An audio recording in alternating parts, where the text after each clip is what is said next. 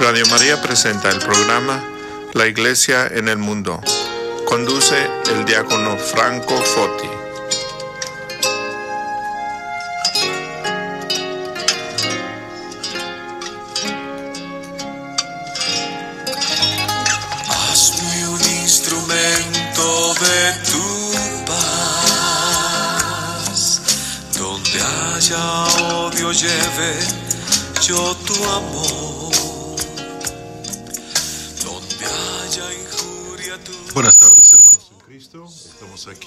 El estudio Radio María, eh, aquí con el programa La Iglesia en el Mundo.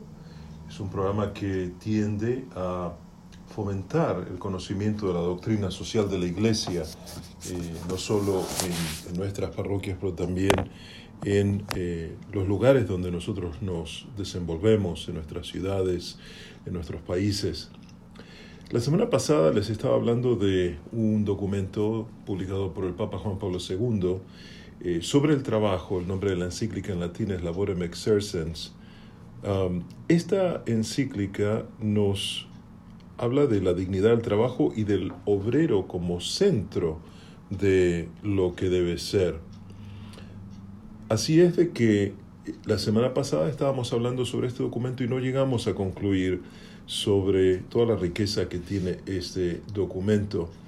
Entonces, uh, vamos a hacer una pequeña recapitulación de lo que hemos visto y ahora vamos a ver también eh, cómo eh, el Papa concluye esta encíclica que es eh, la porción de que no hemos llegado a, a hablar la semana pasada. Bueno, la encíclica Laborem Exercens es sobre la dignidad del trabajador, la dignidad del trabajo en sí, la responsabilidad moral que tiene el trabajador de hacer lo mejor para, para su empleo. No es solamente cuestión de ir y, marcar el horario en que tiene que, entrar y el horario que tiene que salir para que después al fin de la semana le paguen un, salario, sino de que es la responsabilidad del obrero de de, llegar al lugar de trabajo a tiempo, de trabajar de acuerdo a sus habilidades al 100% y, y, y producir eh, lo necesario por lo cual esa persona tiene un trabajo. Al mismo tiempo, el empleador, el empresario, el que pone el capital, el que ofrece el trabajo, debe tener en cuenta varias cosas. Y lo que debe tener en cuenta en primer lugar es la dignidad del hombre y de la mujer la dignidad del trabajador, porque todo ser humano es creado a imagen y semejanza de Dios. El trabajador no puede ser relegado a condiciones subhumanas, tiene que llegar a desarrollarse plenamente en un trabajo y solamente lo puede hacer con las condiciones adecuadas.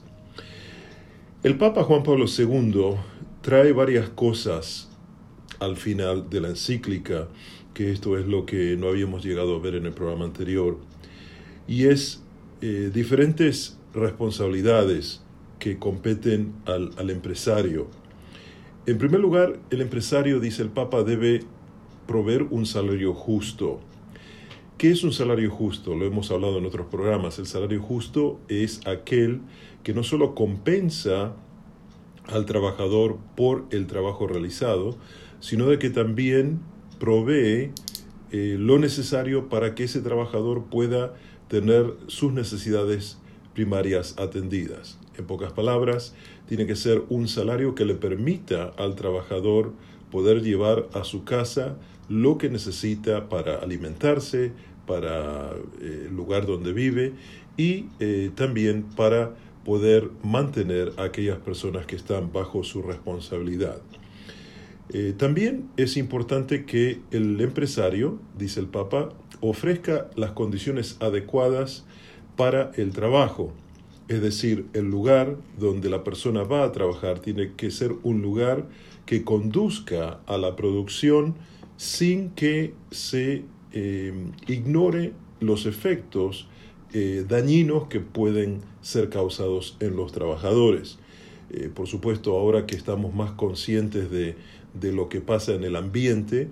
Eh, tenemos historias de principios del siglo XX y también eh, más, más, más tarde que eso, donde trabajadores eh, al estar laborando en, en, condiciones insalubres, han llegado a tener enfermedades que, que, bueno, lamentablemente en algunos casos los llevó a la muerte, pero en otros casos también los dejó discapacitados, ¿verdad?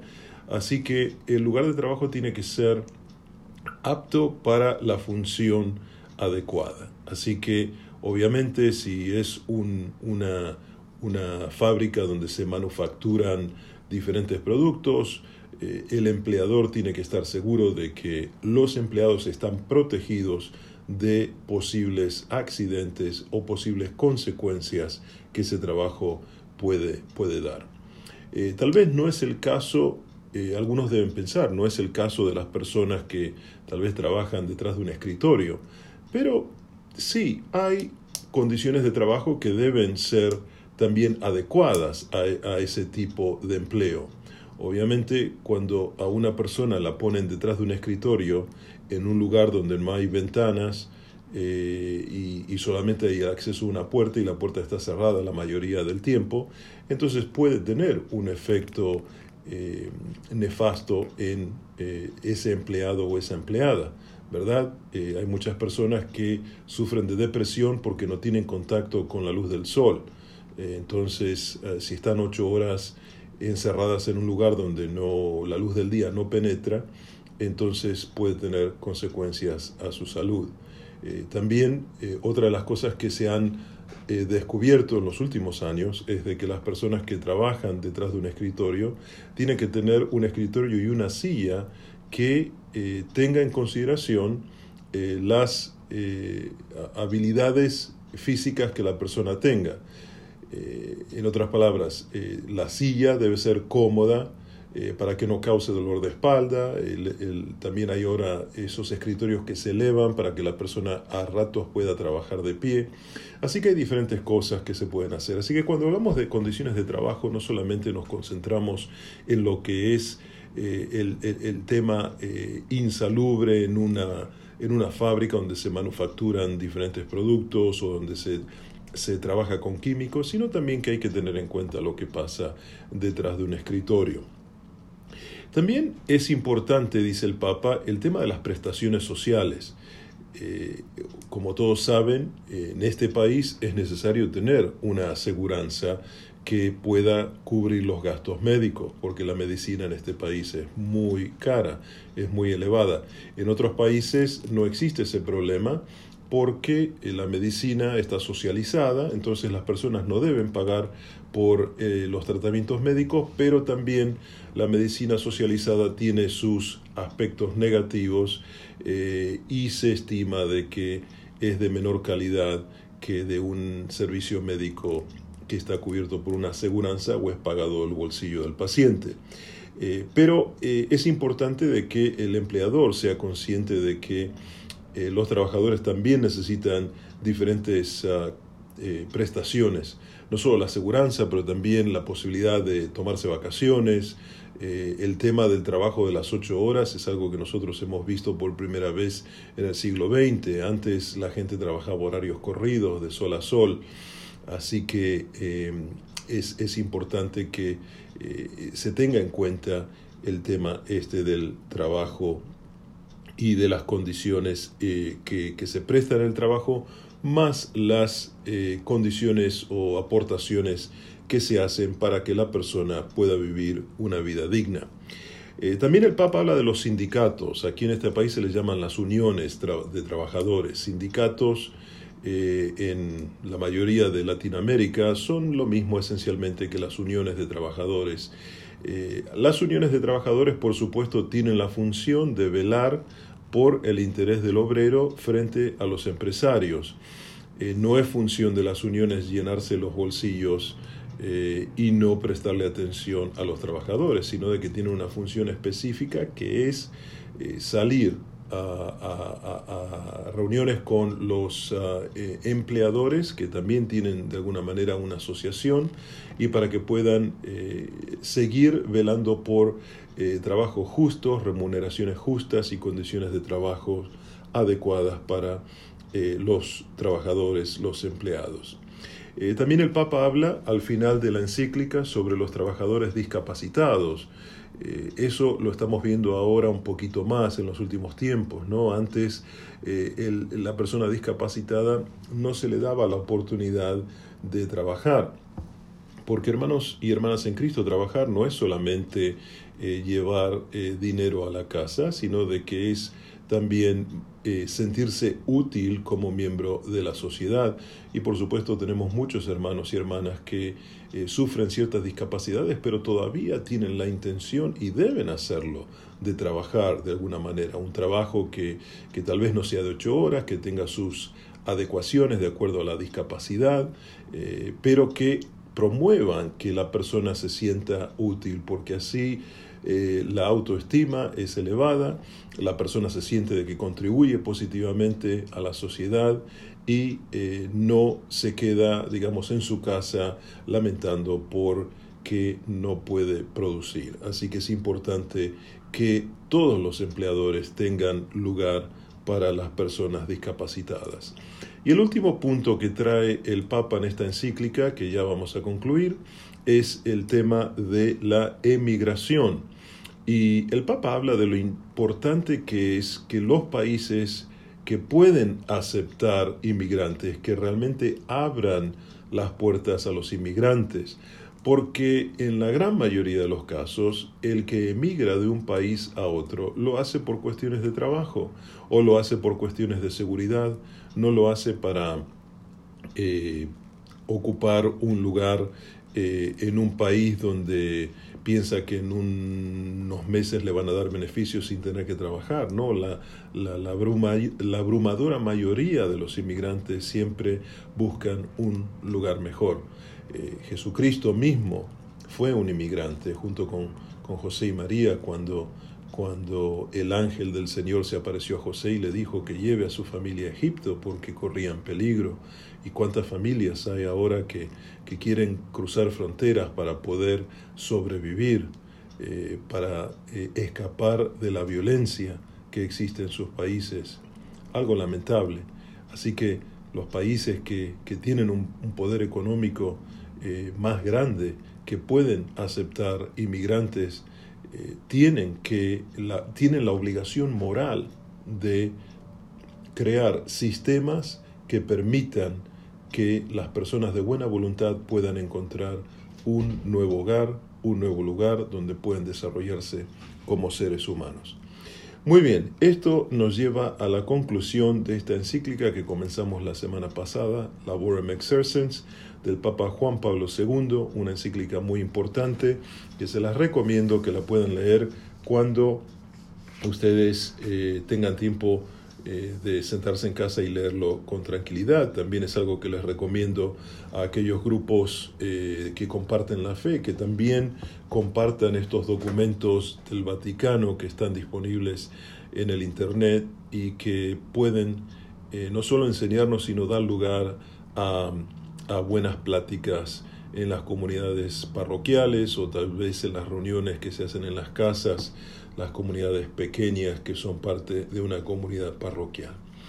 Muy bien, eh, hermanos, ahora eh, vamos a, a, comenzar eh, con el análisis de otra encíclica que, se, que se llama Solicitudo Rei Socialis, que tiene que ver sobre los pueblos y los individuos como parte de la sociedad.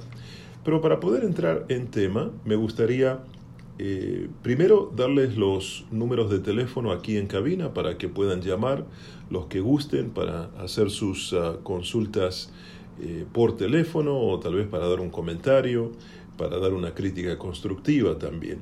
Eh, los teléfonos aquí en Radio María, la cabina de Chicago, para los que viven en Chicago, el teléfono es 773-486-5505. Y para los hermanos y hermanas que nos escuchan desde la ciudad de Milwaukee, en Wisconsin, el número de teléfono es el 414-383-6505. Muy bien, comencemos con la palabra de Dios, ¿ok? Esta es una lectura de, del Evangelio de Lucas, y dice así, en aquel tiempo un maestro de la ley que quería ponerlo a prueba se levantó y le dijo, Maestro, ¿qué debo hacer para conseguir la vida eterna? Jesús le dijo, ¿qué está escrito en la escritura? ¿Qué lees en ella? El hombre contestó, Amarás al Señor tu Dios con todo tu corazón, con toda tu alma, con todas tus fuerzas y con toda tu mente, y amarás a tu prójimo como a ti mismo. Jesús les dijo, excelente respuesta, haz eso y vivirás. El otro, que quería justificar su pregunta, replicó, ¿y quién es mi prójimo?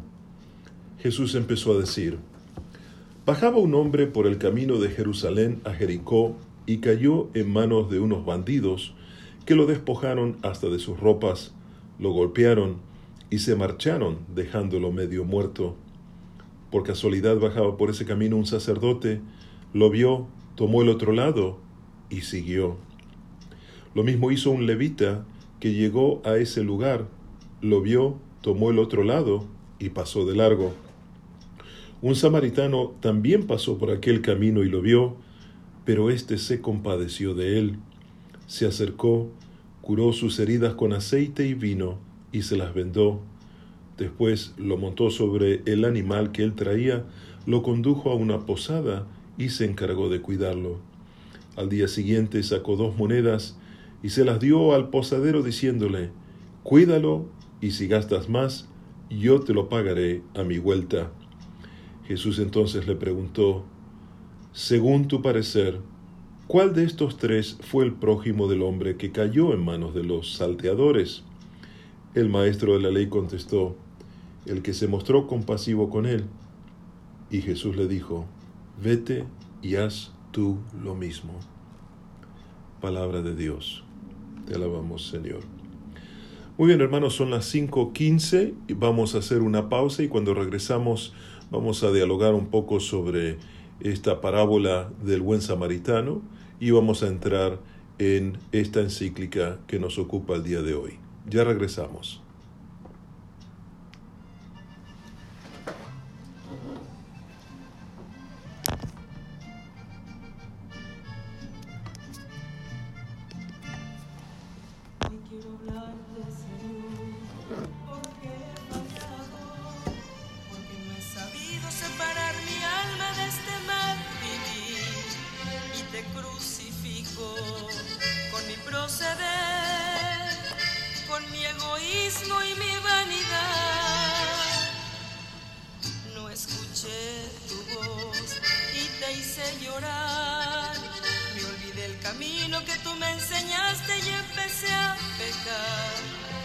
comprendí.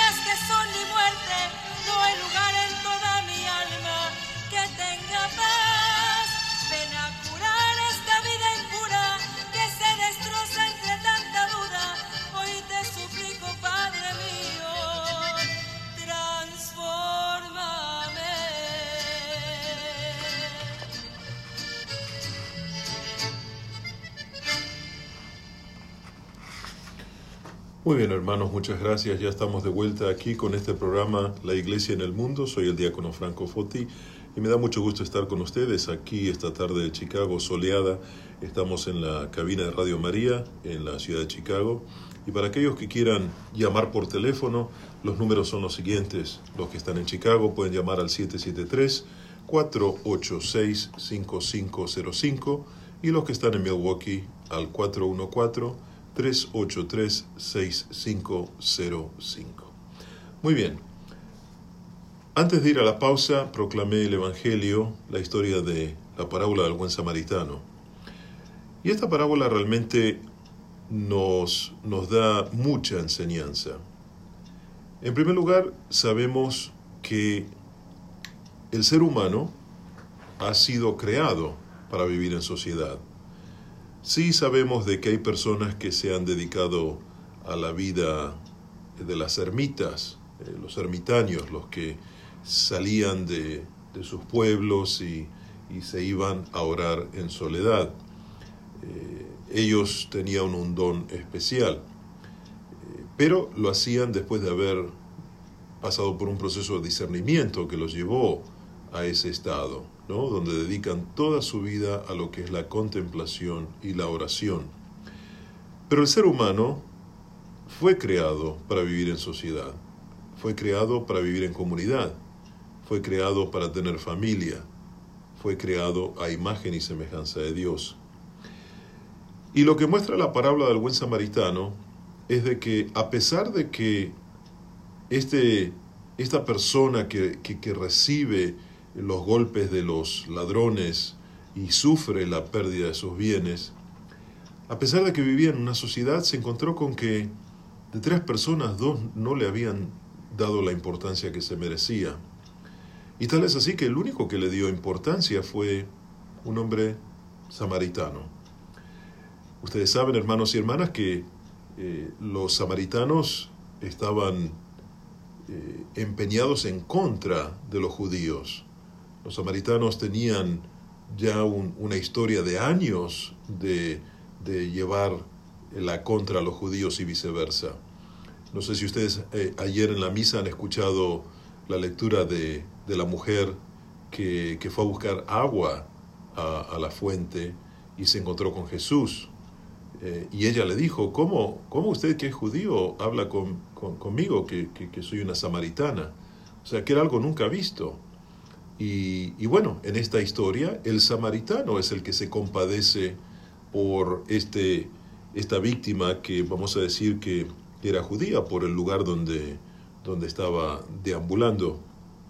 Y, y qué interesante que las dos primeras personas, a pesar de tener dos cargos importantes en lo que es la ley mosaica o el judaísmo. Eh, ellos optaron por ignorarlo.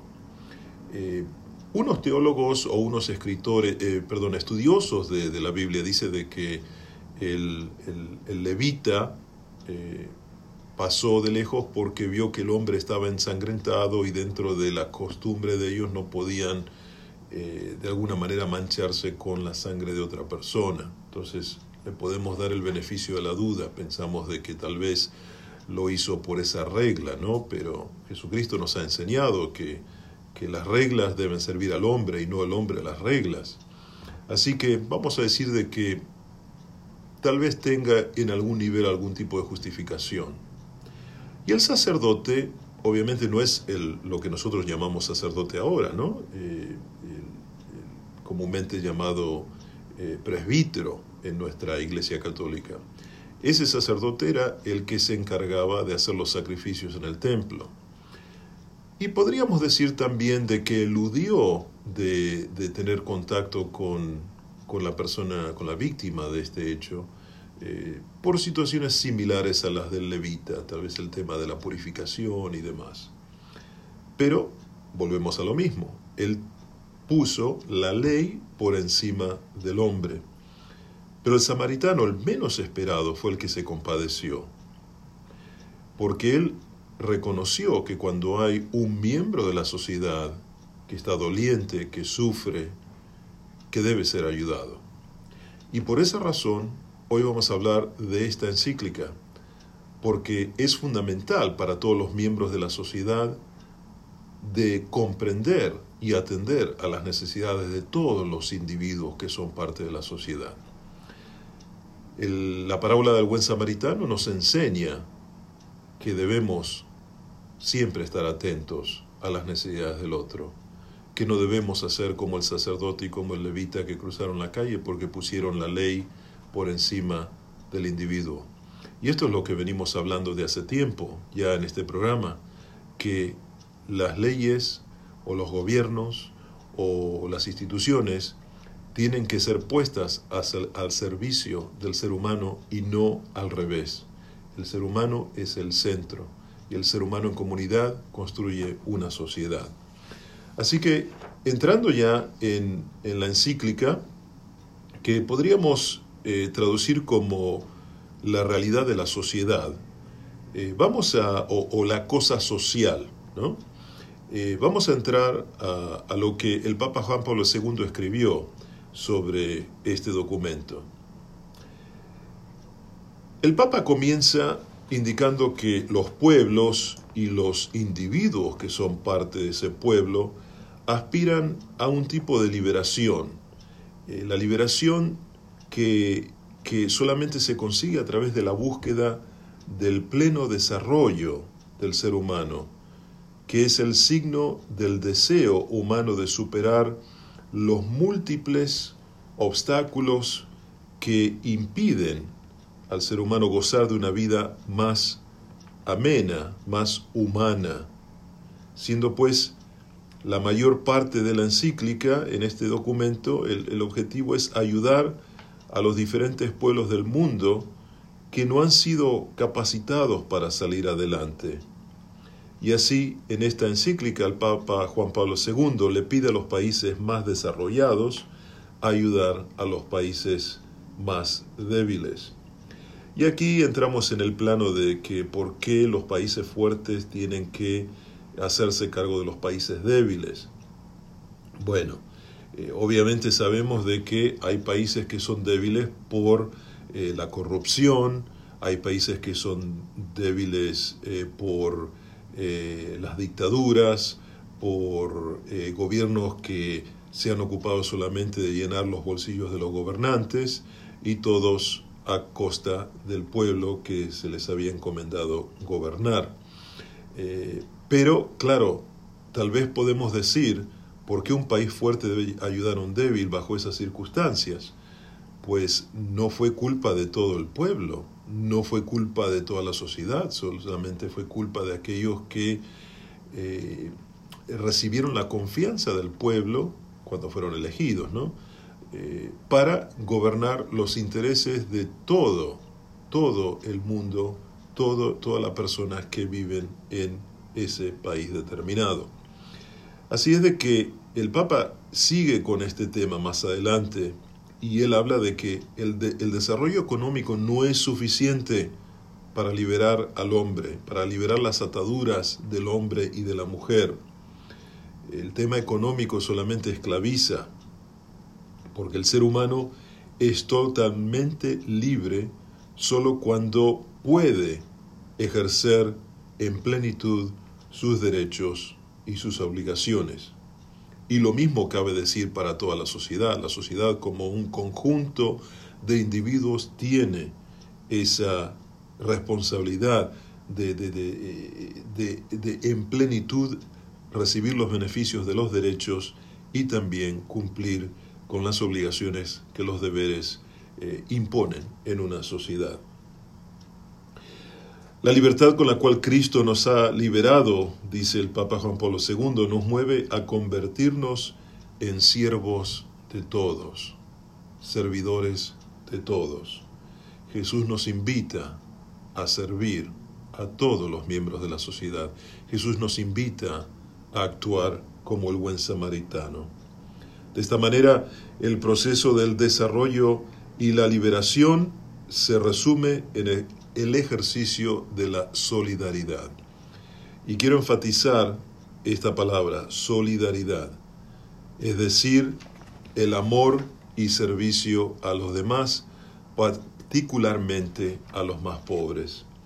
Ustedes recordarán los que tienen algunos años como yo que en los años ah, 80, eh, al principio de la década de los años 80, eh, había un sindicato eh, que se llamaba Solidaridad en Polonia, que fue el, el- sindicato que definitivamente trajo el comunismo a sus rodillas.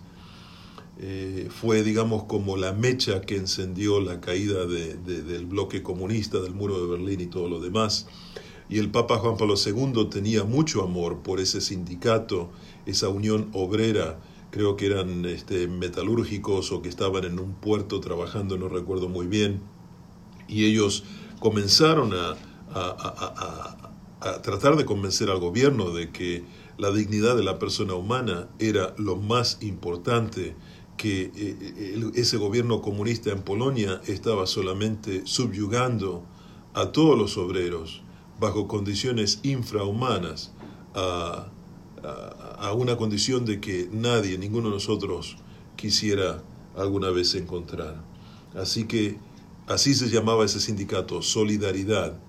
Y la solidaridad es lo que debe estar presente en una sociedad justa, en una sociedad cristiana. Donde faltan la verdad y el amor, dice el Papa Juan Pablo II, es cuando ese proceso de liberación lleva a la muerte de una libertad que habría perdido todo apoyo. Así que donde falta la solidaridad, la cooperación mutua, eso lleva a la muerte, tal vez no solo física, sino emocional y, por qué no decir, espiritual de los miembros de la sociedad. Con la confianza y las posibilidades, eh, en última instancia, como la Iglesia tiene de la promesa divina, en la cual la historia está presente, no está cerrada, sino abierta al reino de Dios. En otras palabras, lo que dice el Papa es de que eh, la Iglesia debe seguir cumpliendo con esa promesa que dejó nuestro Señor Jesucristo, ir por todo el mundo bautizando en el nombre del Padre y del Hijo y del Espíritu Santo y tener una presencia en la sociedad, una sociedad que está abierta al reino de Dios, una sociedad que comprende lo importante que es tener una relación con Dios y todo manejado o mejor dicho guiado por la iglesia.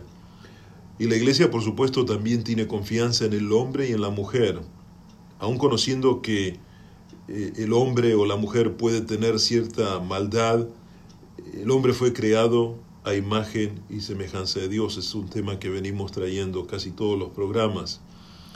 Y porque fue creado a imagen y semejanza de Dios, el ser humano debe seguir sus pasos y tratar de hacerlo de la mejor manera posible. Muy bien, hermanos en Cristo, hemos llegado al minuto 30 de, de este programa. Vamos ahora a tomar una pausa y volvemos en un momento para seguir dialogando sobre esta encíclica de Juan Pablo II que habla de la sociedad, de lo social. Ya regresamos. Gracias.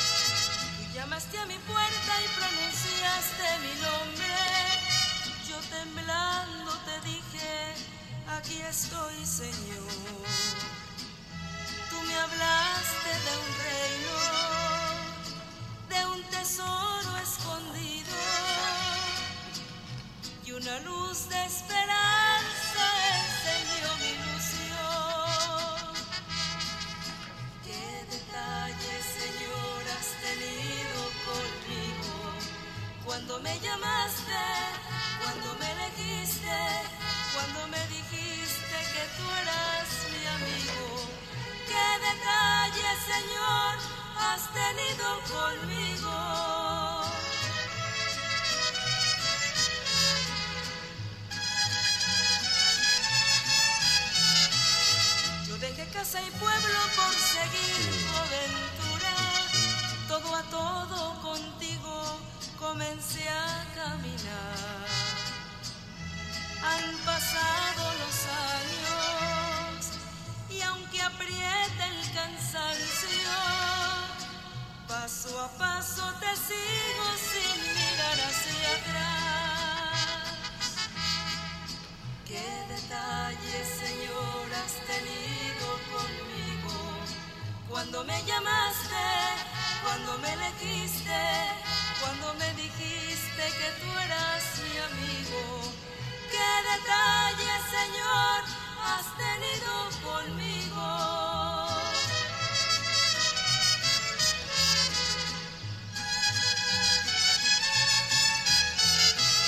Qué alegría yo siento cuando escucho tu nombre, qué sosiego me inunda emoción me estremece cuando escucho en silencio tu palabra que aviva mi silencio interior. Qué detalle, Señor, has tenido conmigo cuando me llamaste, cuando me elegiste, cuando me dijiste que tú eras mi amigo. Qué detalle, Señor, has tenido conmigo.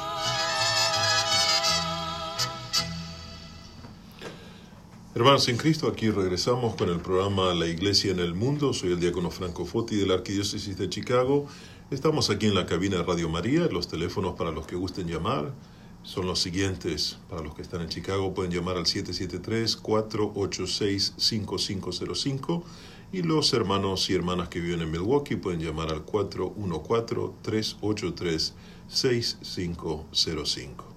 Muy bien, hermanos, estamos aquí de vuelta en el último segmento de este programa y sigamos con, con el análisis de esta encíclica, parte de, del cuerpo que es la doctrina social de la Iglesia, el conjunto de diferentes documentos que eh, impulsan a todas las personas de fe a, a tener en cuenta que, que también es responsabilidad nuestra de los creyentes de influenciar la vida cívica, la vida de, de los gobiernos, la vida de los países.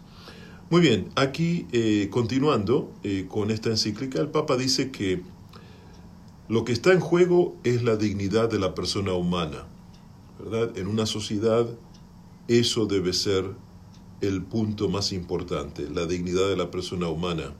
Y la defensa y promoción de la dignidad de la persona humana nos han sido confiadas por el mismo Creador, por Dios. Y obviamente los hombres y mujeres somos responsables de esta parte en cada, eh, en cada época de la historia del ser humano.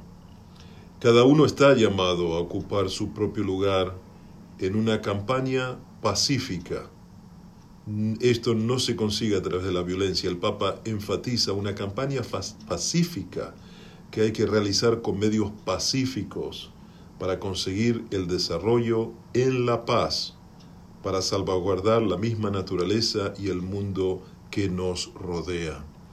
Así que hermanos, todo este tema de las revoluciones, eh, los que tenemos un poco de conocimiento de esa historia, sabemos de que lamentablemente muchas de esas revoluciones no solo han hecho derramar la sangre de gente inocente, la sangre de seres humanos, eh, han eh, de alguna manera negado la dignidad al ser humano y al fin y al cabo qué, qué tipo de beneficios ha traído a la sociedad. Eso es algo que lo podemos debatir en otro programa. Así que el Papa enfatiza nuevamente el, el, tema de, de poder hacer cambios dentro de un clima de paz. Y el Papa también dice que la Iglesia sabe muy bien que ninguna realización temporal se identifica con el reino de Dios, pero que estas realizaciones temporales no hacen más que reflejar y en cierto modo anticipar la gloria del reino de Dios que esperamos al final de la historia cuando el Señor vuelva. Así que nuevamente el tema tal vez eh, un invento eh, que puede tal vez beneficiar a, un grupo de personas en sí eh, no, no se identifica con el reino de Dios, pero puede llegar a reflejar la gloria que esperamos algún día obtener en el cielo nuevo y la tierra nueva que nos habla San Pedro en su primera carta. Así que la espera de, este reino no puede ser nunca una excusa para eh, cerrar los oídos a los hombres y las mujeres en su situación personal y concreta, en su vida social, nacional e internacional.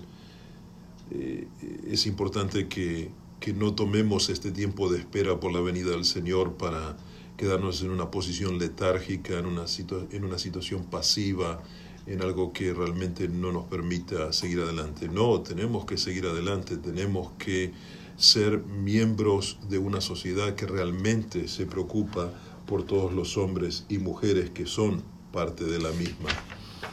Y así es de que eh, el Papa también sostiene que los bienes de este mundo y las obras de nuestras manos, eh, cuando celebramos la misa usamos el pan y el vino que se convierten en el cuerpo y la sangre de Cristo, que es eh, la, esperanza de la venida del reino definitivo, eh, ya que el Señor se hace presente mediante su Espíritu para que se ofrezca al Padre y ofrecernos a nosotros con Él eh, la renovación de su único sacrificio que anticipa el reino de Dios y anuncia su venida final. Esto es un es algo importante lo que dice el Papa aquí, ¿no? Porque cuando se celebra la misa, eh, el sacerdote eh, que, que, preside dice dos oraciones que son importantes. la primera, cuando recibe el pan de, del diácono o de los monaguillos o de los acólitos, dice, bendito seas, Señor, Dios Padre nuestro Señor Jesucristo, que nos ha brindado este pan, fruto del trigo y del trabajo del hombre. Y también cuando recibe el vino, se hace la misma plegaria, se dice, te damos gracias por este vino, fruto de la vid, de la planta y del trabajo del hombre. Qué importante que es el trabajo del hombre en la salvación, en la historia de nuestra salvación. En la Eucaristía encontramos la verdad de la dignidad del hombre y de la mujer, la dignidad del trabajo, la dignidad de la sociedad. Cuando nosotros participamos de la Eucaristía estamos llamados a descubrir mediante esa Eucaristía el sentido profundo de nuestra acción en el mundo, en favor de la paz, en favor del desarrollo. Y así es como recibimos las energías de la Eucaristía para, para salir al mundo, para empeñarnos cada vez más generosamente, teniendo como ejemplo a Cristo en este sacramento en el que da la vida por sus amigos. La vida de Cristo, siempre que nosotros la unamos a ella, nuestra entrega personal no será inútil sino ciertamente fecunda, dice el Papa Juan Pablo II. Unir nuestras vidas a la vida de Cristo en la Eucaristía. Muy bien, hermanos. También el Papa habla que en el año que publicó esta encíclica era un, un año que había sido nombrado un año mariano, un año dedicado a nuestra Santísima Madre. El Papa dice que cada vez miremos más a María, que nos precede en la peregrinación de la fe y con maternal solicitud intercede por nosotros ante su Hijo, nuestro Redentor, y se harán a menudo con considerables sufrimientos para contribuir al verdadero desarrollo de los pueblos. ¿Qué tan importante es esta frase? Tener en cuenta a María, así como nosotros tratamos de avanzar como miembros de una sociedad. María, el modelo de madre, el modelo de entrega y tantos modelos que en este momento nos cansaríamos de enunciar. Qué importante tener la presencia de María en la sociedad. Qué importante es tener la presencia de María en el trabajo, en los lugares donde nosotros vamos para conseguir nuestro pan de cada día. Así es de que la piedad cristiana siempre nos ha sugerido y presentado eh, a la Santísima Virgen María para que nosotros invoquemos su intercesión en las difíciles situaciones de que nosotros enfrentamos como individuos, a fin de que ella pueda llevarlas a su Hijo y que a través de él obtenga el alivio y obtenga la transformación que tanto nosotros lo necesitamos. Y el Papa dice que también nosotros presentamos a María las situaciones sociales y las crisis internacionales. También les presentamos a María los aspectos que nos preocupan de la miseria, del desempleo, de la carencia de alimentos, de la carrera armamentista, del desprecio de los derechos humanos, situaciones o peligros de conflicto total o parcial. Todo esto, dice el Papa, lo queremos poner filialmente como hijos e hijas ante sus ojos misericordiosos, repitiendo una vez más con fe y esperanza que María es la mejor intercesora ante su Hijo Jesús. María Santísima es nuestra Madre y nuestra Reina es la que dirigiéndose a su Hijo, dice el Papa, dice, no tienen vino, recuerden la boda de Caná, y es también la que alaba a Dios Padre cuando recita el Magnificat, porque derribó a los potentados de sus tronos y exaltó a los humildes, a los hambrientos colmo de bienes y despidió a los ricos sin nada. María, qué importante en nuestra vida personal y en nuestra vida social. Hermanos, hemos ah, ya más o menos completado el análisis de esta encíclica, eh, esta encíclica que, que, nos recuerda que eh, el desarrollo no es un mito, el desarrollo no es automático, el desarrollo no es ilimitado, el desarrollo debe ser parte de la sociedad que teniendo en cuenta la dignidad del hombre y la dignidad de la mujer, provee las condiciones adecuadas para el trabajo, provee las condiciones adecuadas para que todos puedan vivir en paz, para que todos puedan desarrollarse como seres humanos e hijos de Dios. El Papa, ya concluyendo esta encíclica, agregando algo a lo anterior, dice que la Iglesia no posee soluciones técnicas para los problemas que aquejan a la sociedad, pero propone eh, que, que todos nosotros nos unamos, que para la luz del Evangelio, que a través de la luz del Evangelio podamos hacer los cambios necesarios en todas las sociedades que nos ocupan.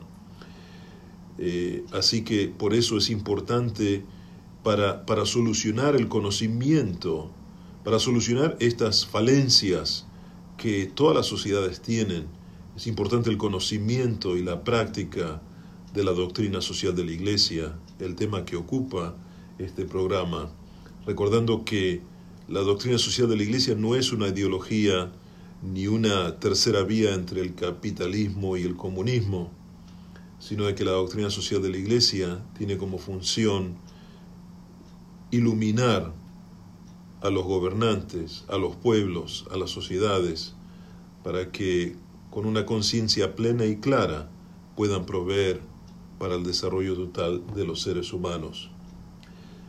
Y los laicos, o sea, esta no es cuestión de solamente los diáconos, sacerdotes y, y obispos, los laicos también tienen una responsabilidad muy grande, porque él, él lo califica como un nexo orgánico, eh, es como decir una conexión original entre el desarrollo, la solidaridad y la liberación, que estas son tres entidades que son parte de lo que ya la Iglesia enseña, la necesidad de tener una humanidad que sea libre de toda opresión, una humanidad que pueda encontrar el significado de lo que es la solidaridad para que todos se ayuden mutuamente y también el desarrollo, el poder permitir que todos los seres humanos puedan llegar a la plenitud y a la realización completa, obviamente a través de la luz del Evangelio. Hermanos en Cristo, hemos llegado al final de este programa. Muchas gracias por haberme acompañado esta tarde. La semana próxima regresaremos con este programa, La Iglesia en el Mundo, donde aspiramos a, a, ser un, conducto de información para todos los hombres y mujeres de, de Chicago y de Milwaukee, para que puedan tener un conocimiento un poco más cercano de lo que significa la doctrina social de la Iglesia. Eh, la próxima semana vamos a, a hablar un documento que, que, escribió el Papa Benedicto XVI en el año 2009, que se llama Caritat, Caritas in Veritate, o es decir, el amor en la verdad, y que habla sobre el desarrollo integral, es decir, cuerpo y alma del ser humano. Así que hermanos, los espero el próximo lunes aquí en Radio María. Comenzaremos puntualmente a las 5 de la tarde. Que Dios los bendiga y que tengan una excelente semana. Hasta pronto.